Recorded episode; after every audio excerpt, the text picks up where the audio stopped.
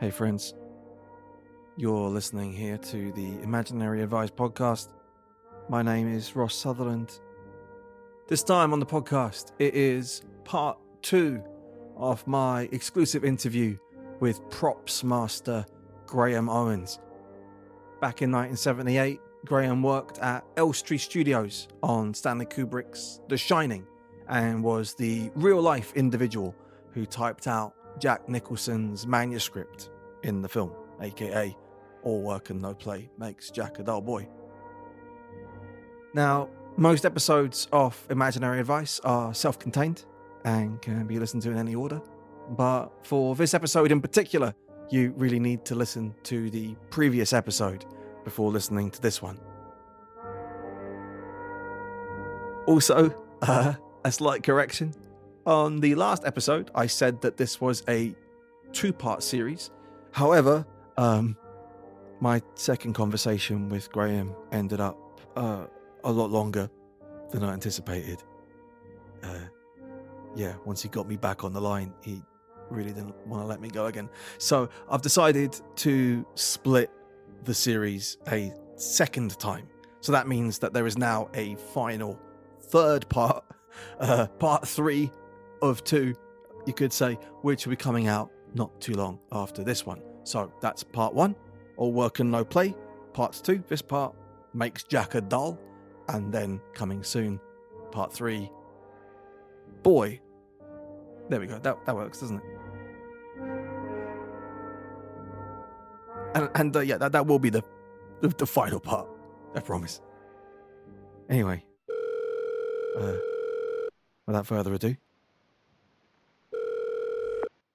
Yep. Graham, Yeah. can you hear me okay? I can hear you fine. Hang on. I'm just getting out of bed. Hang on. Oh, I'm so sorry. I, I thought you said midnight. No, it's all right. We can reschedule that. We can, we can No, no, you know no, we, yeah. we, we could have done this. No, I, I wanted us to talk at midnight. Okay.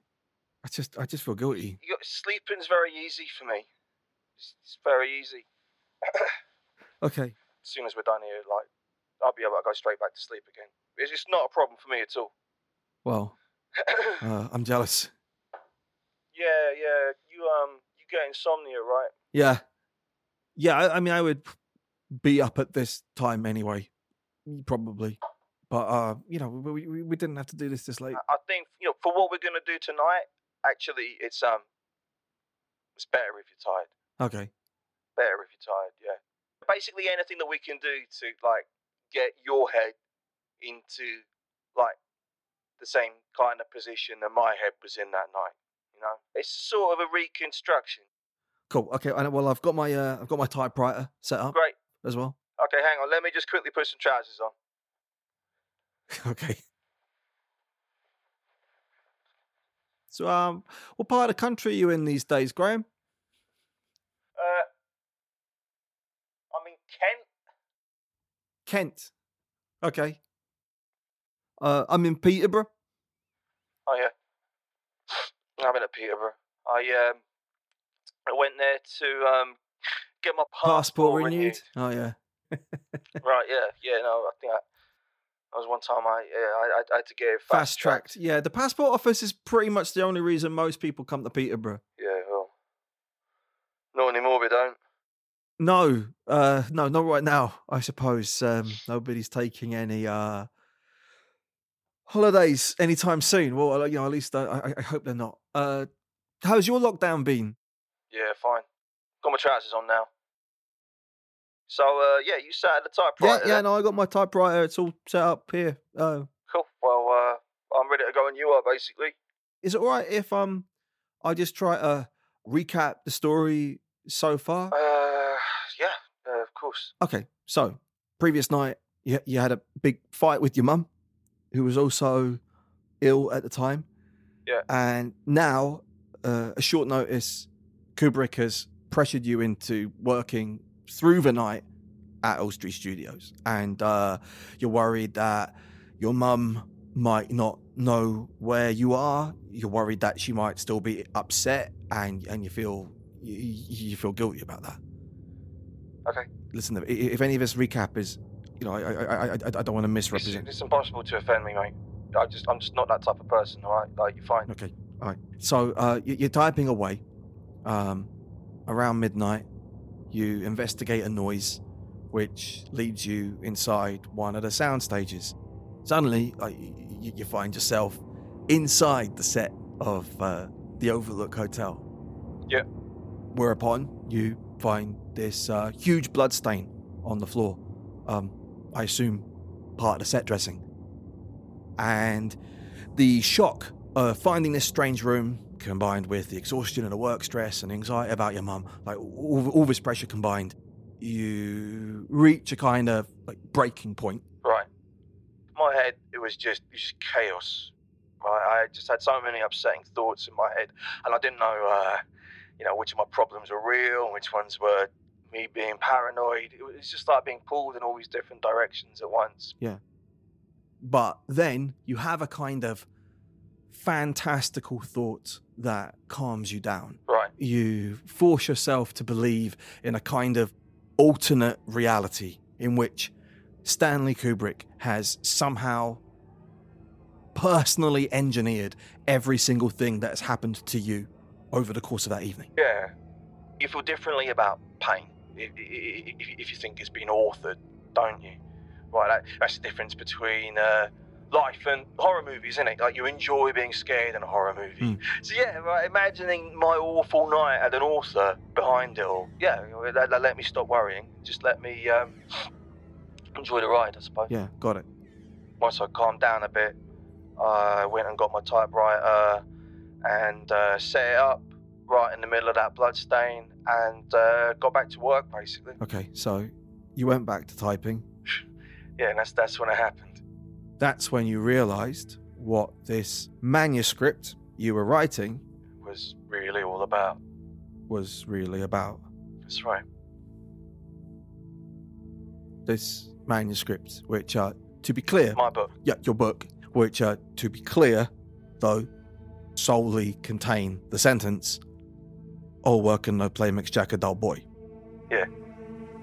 Yeah, all right. So suddenly you realized some deeper meaning to that sentence, right? Some some some kind of deeper story beneath the surface. Yeah, Yeah, that was um that was an excellent summary, Ross. Thank you. Yeah, it was excellent. Yeah, I, I, I took notes last time. So you finished stalling now. Yeah, yeah, of course. right. Let's um, Let's crack on, shall we? let's crack on. Yeah. All right. what I'm going to show you now is um, what I discovered inside that book. Okay. Now, there's a process to this, and you're going to have to trust me a little bit. All right. I have done this a couple of times before for journalists, and it does work, but you just have to trust me. Okay. Graham, can you remember who it was that you spoke to previously? Because um, like I haven't seen any articles about you, and I, you know, and I, and I, I, I, did look. Uh, yeah, well, like, like a lady for Rolling Stone, like like sometime in the like mid '90s. All right. Yeah, and uh, like some Burke from the Guardian, like maybe ten years ago. Like that's it, really. All right. All right, so yeah, there's a there's a process, okay, and as long as you keep an open mind and follow my instructions, everything will work as it's supposed to. Okay. Um, yeah. Uh, as you might have guessed, uh, I'm going to ask you to type some words. Right. But uh, before you do any typing, just take some deep breaths, okay? Try and clear your mind. So when you're ready, I want you to place your hands gently over the keys of the typewriter. Now, you probably already guessed the sentence you're going to be typing. Yeah, I guessed. It's 10 words long. Yeah, you guessed. Well, as you hit each letter, I want you to sound it out, okay? Okay. because I need you to get used to this this feeling of speaking to the rhythm of the keys. Okay. All right, when you're ready. A L L W O R K A N D N O P L A Y M A K E S J A C K A D U L L B O Y Carriage return. I'll do it again. A L L W O R K A N D N O Pick up the speed of it.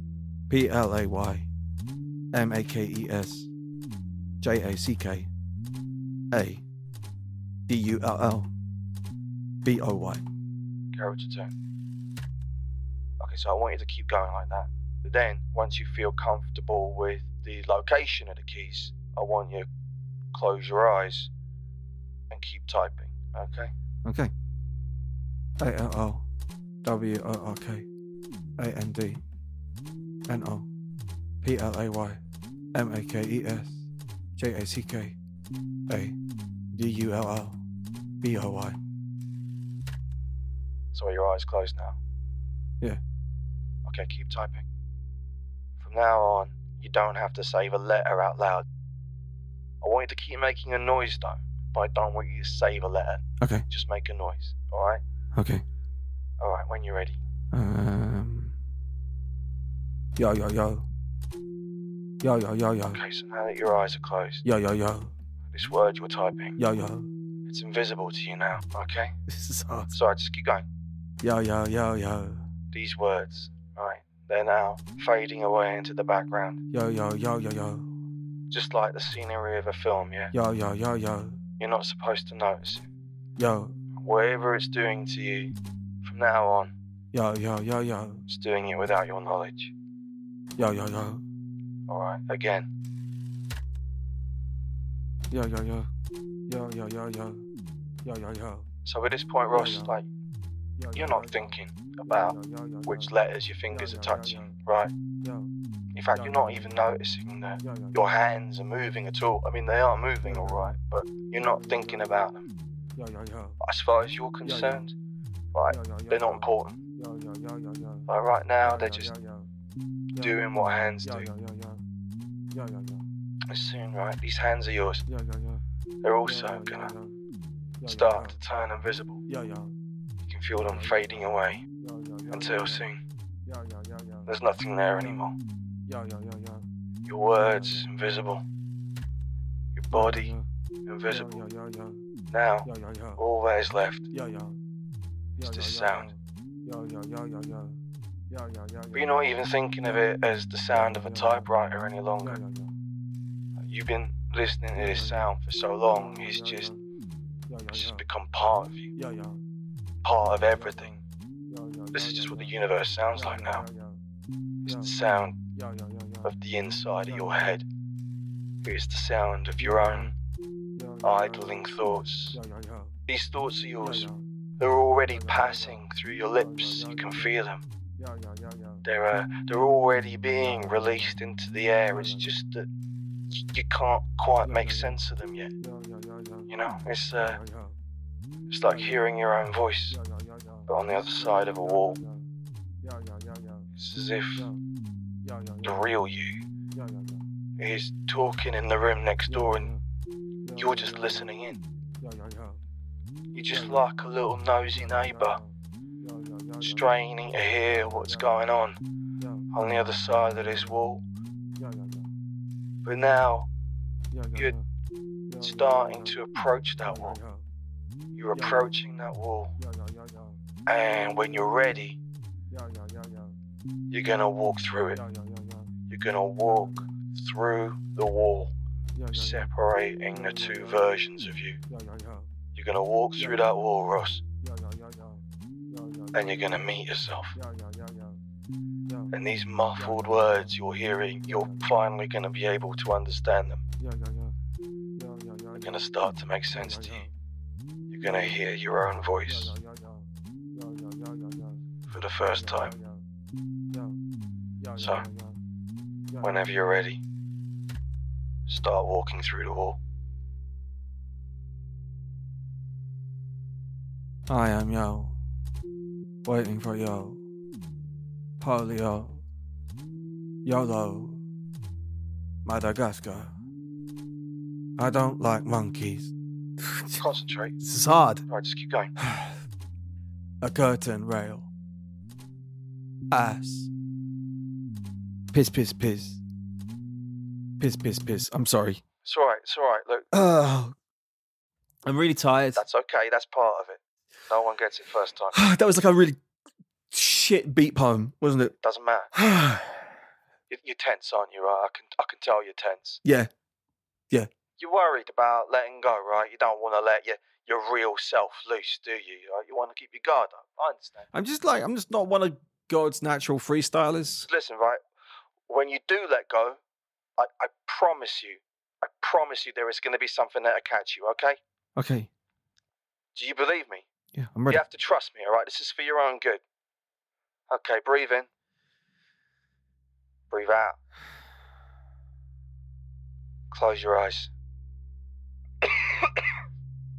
When you're ready, walk through the wall.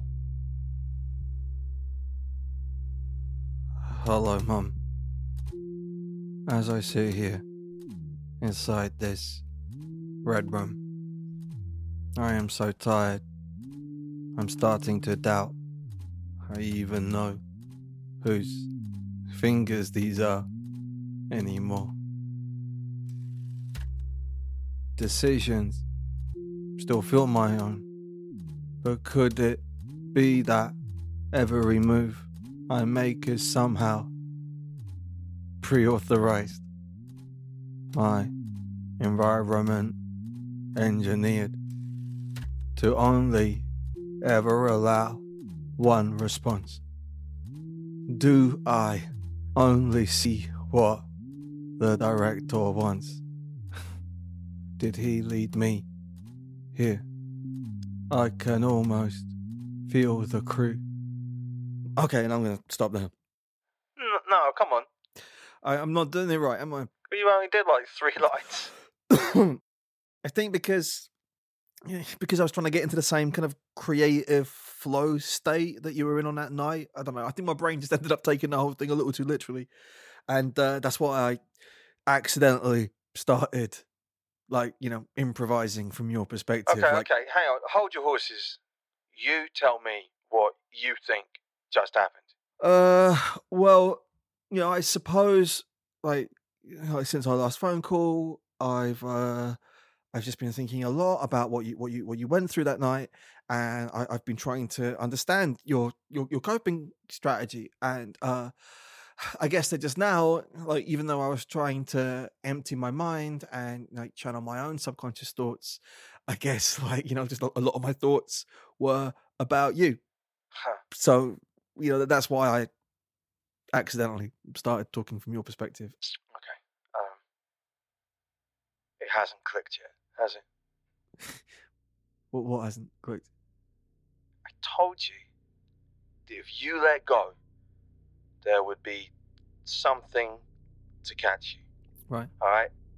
I told you that I was going to show you what my book Yeah. was really about. Yeah, yeah, and I, and I get it. I do. I, I don't know if you do. no, actually. no. I uh. So basically, um, what you discovered that night, Graham, is a technique that uh, artists in my line of work would call guided automatic writing. Basically, guided automatic writing is, is, is a process that allows uh, a writer to um to, to write without thinking and to like essentially like to channel their subconscious. I know what automatic writing is. Yeah, yeah, no, of course, of course you do. But um, as you know, it's a it's a very instinctive, uh, quite a hypnotic process. And um, yeah, I can see how using a process like this could help you stay at the typewriter. How it could help you know get through all those pages and uh, right. Get through the night. And uh, yeah, now now also of- course it makes complete sense to me now what uh, what you said to me last time about uh, how you discovered that night what the book was really about, right? Because what you what you meant by that was that uh, you discovered that the book was really all about you, right? You know, because you channeled like your own thoughts into the rhythm of the keystrokes, so the book it became all about you. It became your book, you know, Ross. you know, and I think that's cool. Yeah. Stop talking. Okay. I didn't ask you to get your typewriter out just so we could have a conversation about the merits of automatic writing. Uh, okay. I mean, you're right about what you said about the technique. Yeah, I mean, I did come up with the process as you could call it a coping strategy, something to help me stay calm and get me through the night. I, I, I- I basically told myself that uh, those 10 words have been specifically chosen, specifically tailored to help me tune in to my subconscious. And as long as I believed in that idea, yeah, I could give in to the job at hand. And yeah, as soon as I gave up control, the words just started to flow through me. I started channeling this uh, this inner voice from I don't know, some from somewhere deep inside of me. All just started to come out of me, you know, coming through the typewriter. And by the time I was finished, even though there was no like physical record of the words I'd said, it still felt like uh, like I created a whole book, you know. Right. You transformed the manuscript into a book all about you. All about me, yeah. Okay, well, I don't know why you snapped at me before, Graham, because we're literally saying the same thing. Like, that's just, that's how automatic No, writing we're works. actually not saying the same thing. The manuscript that you typed that night was transformed into a collection of your deepest subconscious thoughts. It became a book all about you. Yeah, and do you know how that book began? There's, well, there's no way I'll be able to guess because that's your mind, that's your thoughts. Guess how it But began. there's no, yeah, Go on, guess. Guess how it began. It began. Hello, Mum. As I sit here inside this red room, I am so tired, I'm starting to doubt I even know whose fingers these are anymore. Those were the first words out of my mouth that night in 1978. Graham, What do you think about that? obviously that's not that was my attempt at the technique i literally said those words five minutes ago right those were my words And when I used that technique, I said the exact same thing that you said. come on Or rather, you said the same thing as me, because I said it first. I said it 43 years ago. graham I told you I was going to show you what my book was about, didn't I? You just quoted the first three lines. Those were my exact words to you were reading. i wasn't reading anything i was improvising You weren't improvising, you were channeling. i was You were channeling, mate. i was improvising and you know i was Why was your improvisation all about me? but the words were all about you because i was i was thinking about you you know you were on my mind i'm sorry look if i did the experiment again the results would be totally different Do it again then. like i can Just i do it on can page. It won't take long. i will Hands back on the typewriter, eyes closed. Let's do it. Let's do it now. okay but look graham i, d- I don't want to upset you You can't upset me. It's impossible. All right, but you do understand that this writing technique of yours, it's uh, a, it's it's a bit like a Rorschach test, right? Like anyone using it, whatever they improvise, like the book, as you say, that comes out of their mouth, that book will become all about them. It will be a, a kind of psychic text imprinted to that particular individual, and that's cool. But every single person, every single attempt will yield a different result. No, it won't. It definitely will, Graham. Not in this case. Not in this case. Not with these words. Anybody who attempts to type out these particular words using this technique, anyone who does that will find the exact same book that I left there. Because ever since that night in 1978, those 10 words, they are somehow How? they're connected to me. I don't know how. I'm just telling you what I know. You can't type out those words without bringing back what I said that night. The other journalists that I showed this to, they found the same, same words, exactly the same as you. I've gone back to the typewriter myself several times over the years, right? Just to check, you know, just to make sure I haven't imagined the whole thing. I'm telling you, the book is always right there. Right there, like hidden inside those keystrokes, exactly where I left it. Not a single word out of place. Graham, like, this is. You literally just did it yourself less than 10 minutes ago. Everything you said at the typewriter was all about me. Yeah, it was about you, but it wasn't by you. Where do you think those words came from? From my subconscious. Oh, you sub- oh, where's that exactly? You're an expert on the subconscious, are you? So whose voice was that that just came out of your mouth? My voice. My, my inner Listen, voice. there's a really simple way to solve this. Just type some more. No. Go on, let's, yeah, let's hear some more of that inner voice of yours. No, no, no, I'm not going to. Why not? Why? Because this is clearly a bit, Graham. It's not a bit. It is a bit. Why would I lie about this? I don't know. I don't know. But it's obvious that you're pranking me, Graham. Because what you're trying to make me believe here, right? You're trying to make me believe that that famous sentence from The Shining, right? All work and no play makes Jack a dull boy. You're trying to make me believe that that sentence is, in itself, somehow haunted.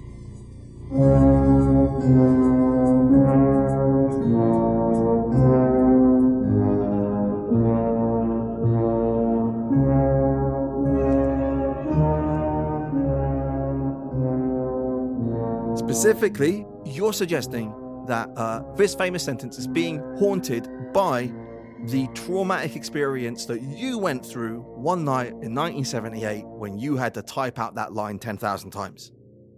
Because, just like in the story, The Shining, some terrible things happened in the process of typing out that sentence, and sometimes those bad things, sometimes they leave a trace behind, right? Isn't that essentially what you're trying to make me believe? You know, I don't know. I mean, it was a tough night for me, but I mean, the, the, the book that came out of the whole process, I mean, it wasn't evil. In fact, personally, like, I would call it a self help book. I mean, if it's a book about anything, I think it's a book about survival. Okay, whatever. You're doing a slightly different angle on it, but still, what you're telling me here is essentially it's a riff on The Shining, right? Because what we're talking about here, we're talking about trace memory, about people discovering an ability to tune into the past and channel long gone traumatic experiences. It's The Shining. Haven't you heard of the phrase, life imitates art? Yes, thank you. I know the phrase life imitates art. Do you know what? If you'd ever worked on a film set, we wouldn't even be having this conversation because you would know. You would know that this phenomenon happens all the time. Like films, they just they conjure things into reality. Like you can't dedicate such huge amounts of like money and time and effort and thought into creating fantasies without accidentally bringing some of that fantasy into the real world. Like it happens all the time.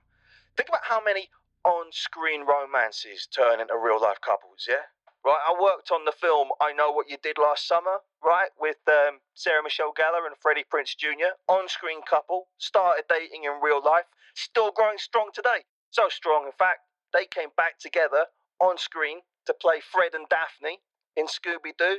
Renewed their vows on set. Did they? Yeah, yeah, probably. Point is, like, that there is real love, manifest through the art of cinema. That is love brought through the lens from fantasy into reality. But, you know, it goes much further than that. There are so many films where, behind the scenes, the cast and crew end up going through a weird parallel version of the stories that they were making. Stories have a habit of echoing back on their artists. I mean, whenever you build a film set, right, it, it, it does feel like you're like you're building a church, like you- you're creating this giant receptor for all this fantasy energy, and then you're, you're, you're focusing it down, you're, you're concentrating it, packing it down into these little rooms, and I don't know, maybe there was something about the Overlook Hotel set that just created the conditions for something like this to happen. And that's how I became the nice, gentle, real life version of. The Shining. Don't say it like that. Yeah, The Shining. But the smaller, more human, more subtle version, right? Because, you know, I never hurt anyone. Like, I never saw any ghosts. All I did, really, was improvise a book one night.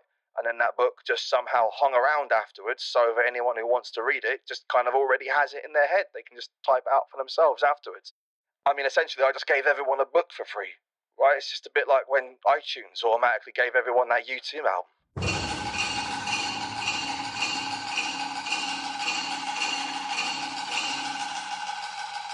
You know, Graham. Uh, sadly, I don't think that comparison's gonna put anybody's minds at rest. Come on. Just saying, you know, people were uncomfortable about that U2 thing. Yeah, okay, all right, but that's the level of discomfort that we're talking about here. All right, I think people can handle it, you know, if they're properly honest with themselves. I mean, Christ, the book is just it's it's it's there if anybody wants it, and I'm sure it's not for everyone, but I think it could help people.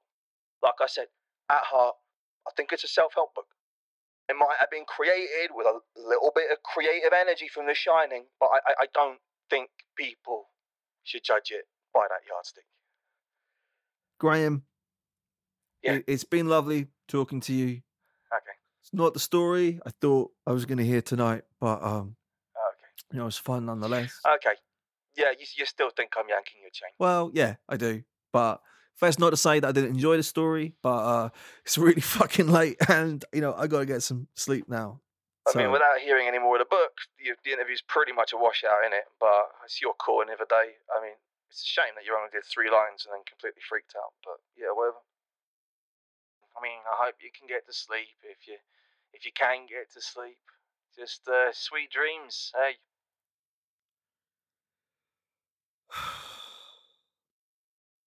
okay, all right. To end, I'll do it. you don't have to. No, no, no. I'm going to do it. No, don't do it. I'm going to do a sake. fucking page. I'm going to do one full page. Listen, I honestly don't care either way. You know, this isn't going to give you what you want, but I'll, I'll do At it. the end of the day, what happens happens, right? You you you, you do it or you don't. Doesn't make any difference. Well, I'm doing it. Okay, so just let me calm down a second. All right then. So, breathe in, breathe out, clear your head, yeah. I know. Hands on the typewriter. Close your eyes. Relax. And let the words flow through you. Don't try to control it. I know. Maybe you'll end up talking about an old flame or fond memories of long ago holidays. Who knows, right? Right. No, wrong. You're not going to talk about any of that stuff. You're just going to channel my voice from 1978 again. Graham, okay? don't do that. Do what? He's trying to get in my head. I'm just telling you so you don't feel bad about it when it happens. You're going to start talking about my mum Okay, again. okay, okay, okay.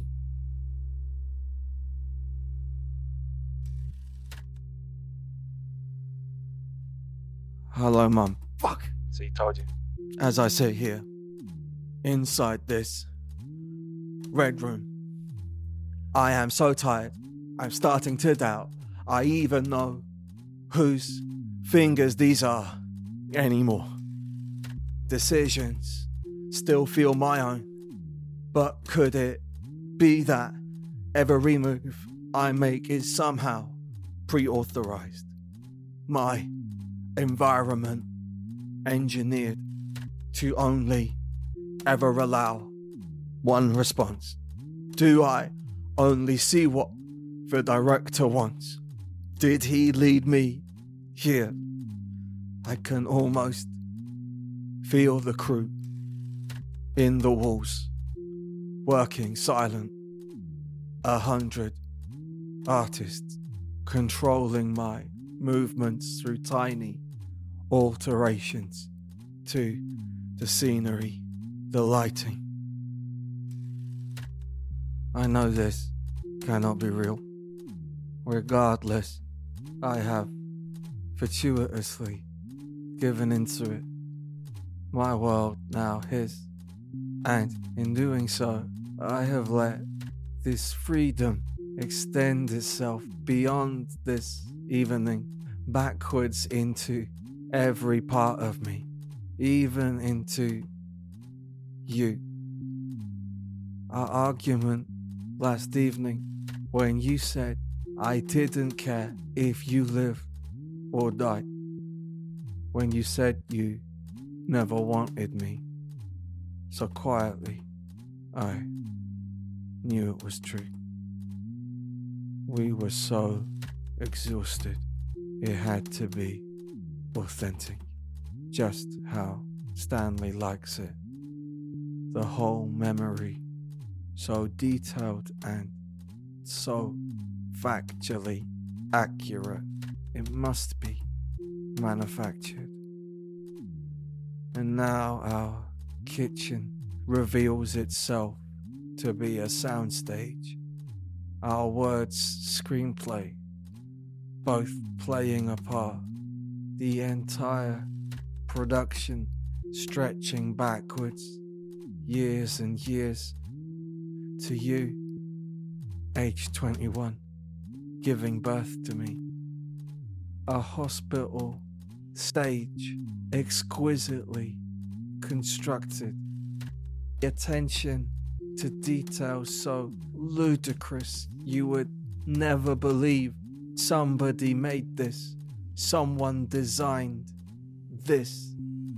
There's just so much equipment, set design, costumed extras, period research, and yet the eye doesn't linger on any of it. Why? Why would Stanley construct this hospital, this whole monstrous universe, when so much of it stays stuck in the background, unseen, unloved? I think I know why. Reality needs to feel vast enough so we can be deceived into thinking that we're capable of anything. So during our fight, I could have pulled open any drawer, and every object inside would have had a memory attached to it. Each and every item a good reason to stop our fight, to stop and hold you. I say I could. It's the potential in the world that grounds us and makes us convincing, makes us real. And yet, it's a potential we can never fulfill. There is only one path I can walk, one script to follow. I see now. The future holds nothing but intricate stages filled with endless possibilities I cannot take. I can feel my heart fall away in blessed absolution to discover there was only ever one story to tell.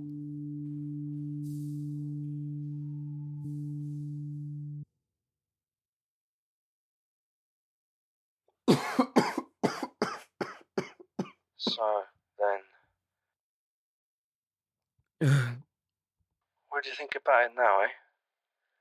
Do you um still think those were your words? I was um I was trying very hard not to do that. And yeah, what happened exactly? I, I'm I'm not going to pretend I understand it. But uh sure, okay. Maybe that sentence is uh maybe it, is haunted in some way. Why don't you do another page? Uh no, I don't, I don't think so. I mean, so far you've pretty much covered the prologue, but things are just getting started, really. My my head is absolutely killing me. Yeah, it's kind of to be expected. Do you want me to tell you what happens next? I think I just need a minute. It's okay, I'll just do the quick version. So you remember in the prologue just now, I uh, I spoke briefly about the hospital where I was born. Well, basically, the book just kind of goes on from there, like chronologically. I mean, it basically turns into a uh, a memoir, really. I basically just start retelling the entire story of my life, but this time through the lens of that uh, that same fantastical thought that was helping me get through the typing. You know, so rather than just imagining Stanley Kubrick was responsible for everything that had happened to me that night in the book, I start imagining Stanley was responsible for everything that had happened to me in my entire life. So the first chapter, it um, revolves around one of my earliest memories, uh, watching my dad fall off a roof when I'm six years old. Now I'm forcing myself to reimagine the memory as this this big budget movie production. So I'm there watching the ladder slide out from underneath him, but like this time there's there's no pain attached to the memory because because this time it's all stunt work, right? Every object, every sound, like it's all been planned by this huge team of unseen artists. And as I'm going through this reconstruction, like I suddenly realised like all the, the sort of uh, all the guilt that uh, that I, that I used to feel about that day, you know, uh, as a kid. All that blame I've been carrying for not intervening or warning him, it, all, all, all, that stuff. It's just, um, just not there anymore. Because suddenly, like, I'm in this version of the world where there was no possibility of things shaking out differently. The scene could only ever play out one way.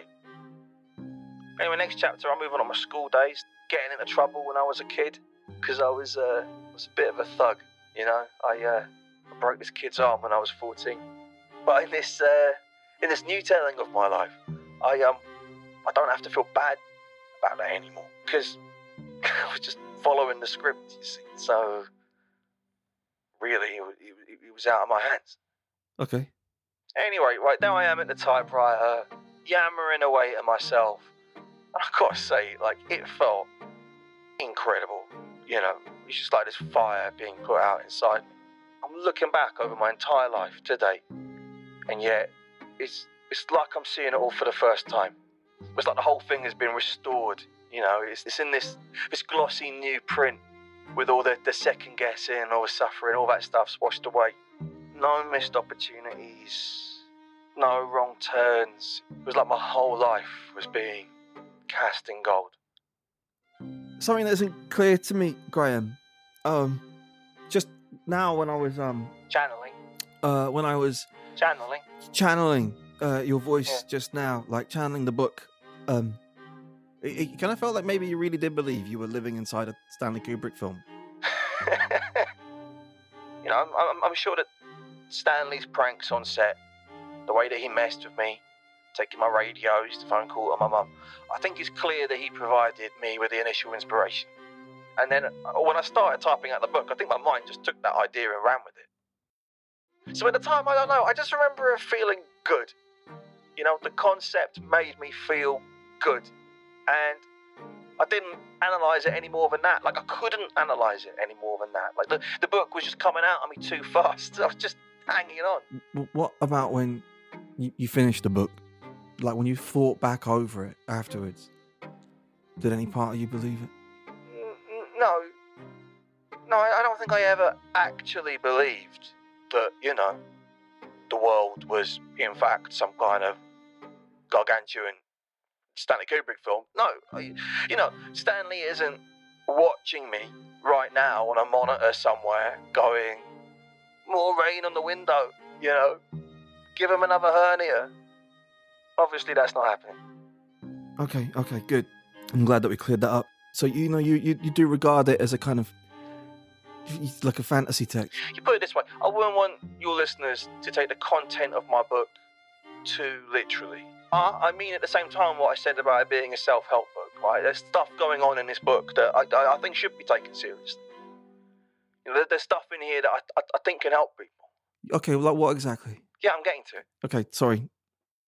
Anyway, I'm sat at that typewriter, and chapter by chapter, I work through all the major events in my life, all 18 years of my life to date, covering everything right up to the moment that I sat down in that chair. And uh, altogether, that probably came to about like 150 pages of typing. All 18 years, I mean, just a couple of hours. It's crazy. But um, I knew that couldn't be the end because because I had so many more pages still to type. You know, like Stanley needed three times that amount of pages, and um, that's, that's when things really started to get interesting. Because um, now that I'd gone through and redocumented everything that happened in my life, like up to that point, I now found that uh, I was able to start describing things that uh, were going to happen in my future. You know, just like the chapters I'd written so far, like, I didn't really have to think about it. I just repeated whatever it was that sounded to me like the typewriter was saying, and uh, yeah, it's how it came. That's really interesting.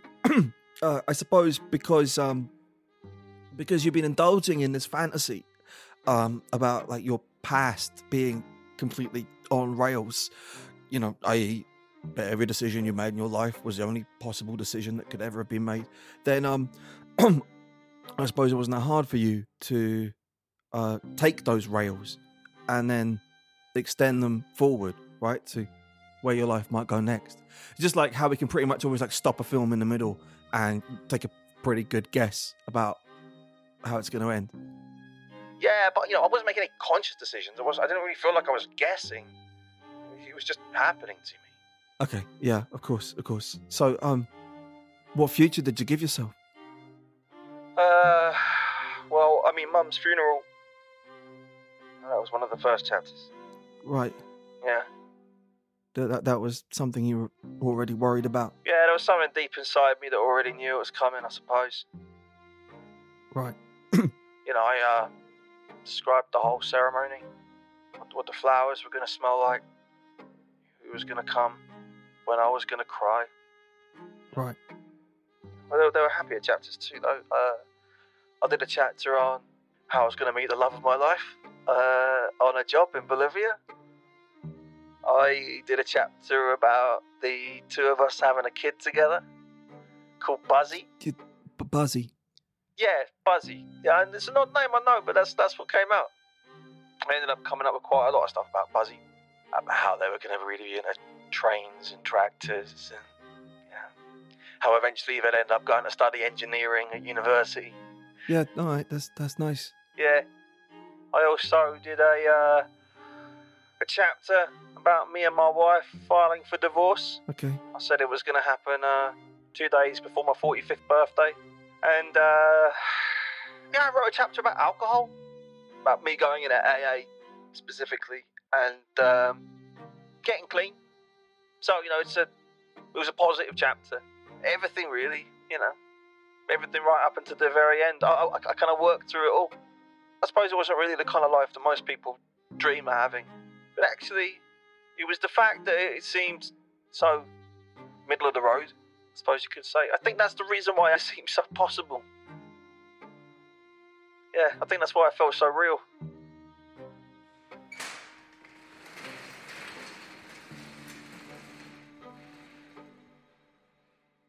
So by the time I finished um, typing out the manuscript, it was just coming up on ten in the morning.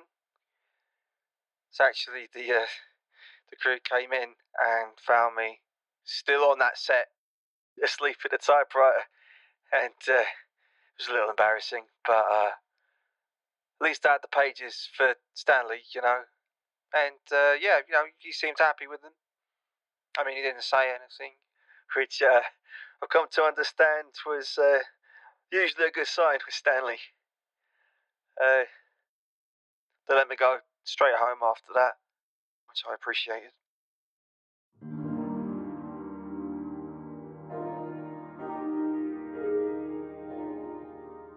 Finally got back to my mum's house around like 11 a.m.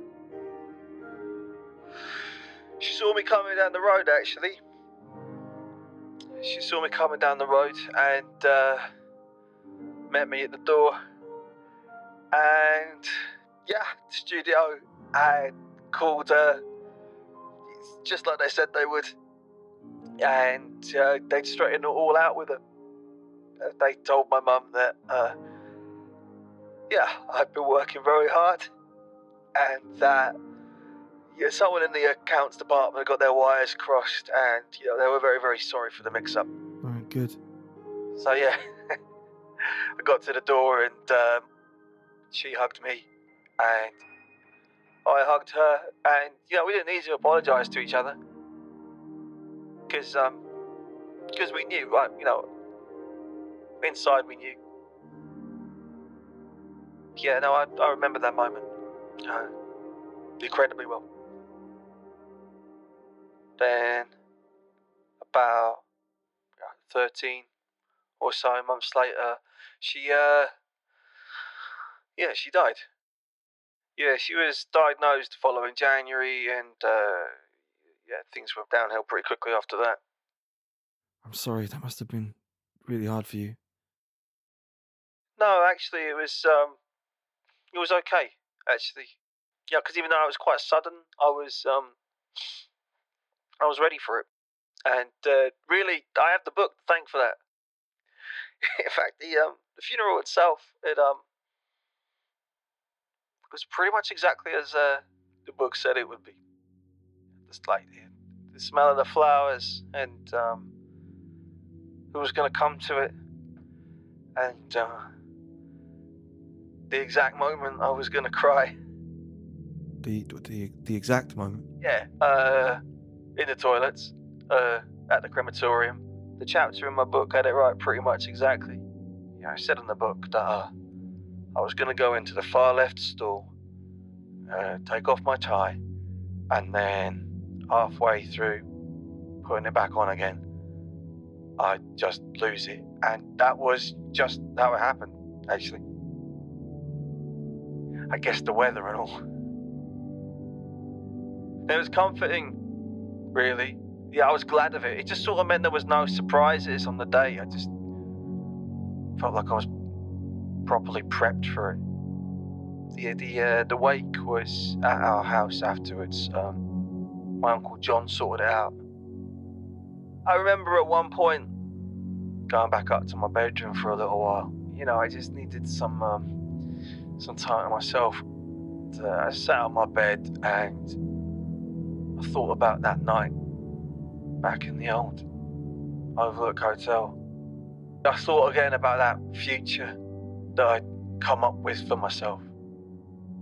Up until that day, I, I just I thought of the whole thing as just I don't know, like a comforting game I played with my own brain. You know, like those uh, fortune-telling things that the girls in my school used to make out of paper. You know them. You know, you put the you pull them in and out Yeah, and yeah. lift up the flap. Yeah, no, no, no, yeah. I yeah, I just thought of it as, as, as something like that, really. I, I, I thought I'd left that future behind. I thought I left it back in the Overlook Hotel. And yeah, like having been at the funeral, having smelled those flowers, hearing the exact platitudes from people, word perfect, everything exactly as I predicted it. Exactly. I couldn't deny what was happening to me. See, that was the moment that I realized that the future I'd hallucinated for myself that night, it was all going to unfold exactly as I said it would. That, that book of mine, it was all going to come true. And did it? Yeah,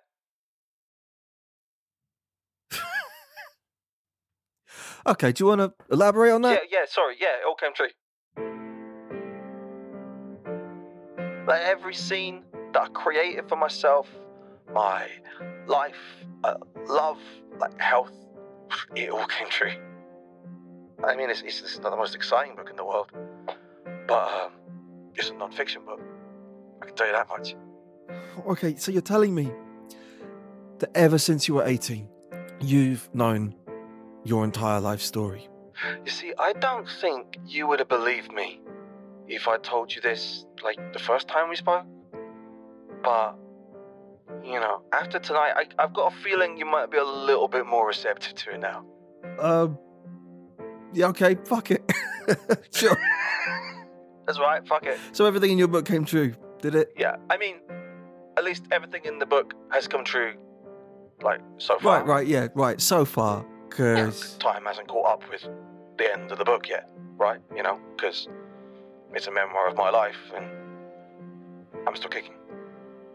if it's not too um personal question, Graham, but um, what happens at the end of your book? Do you remember? Of course, I remember. All right. so, what's in the final chapter?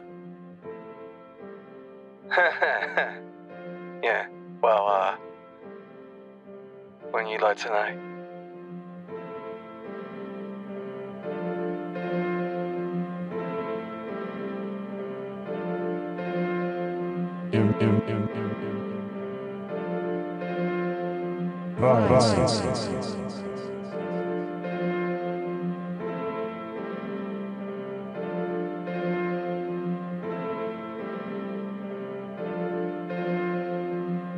So, that is the end of this episode of Imaginary Advice.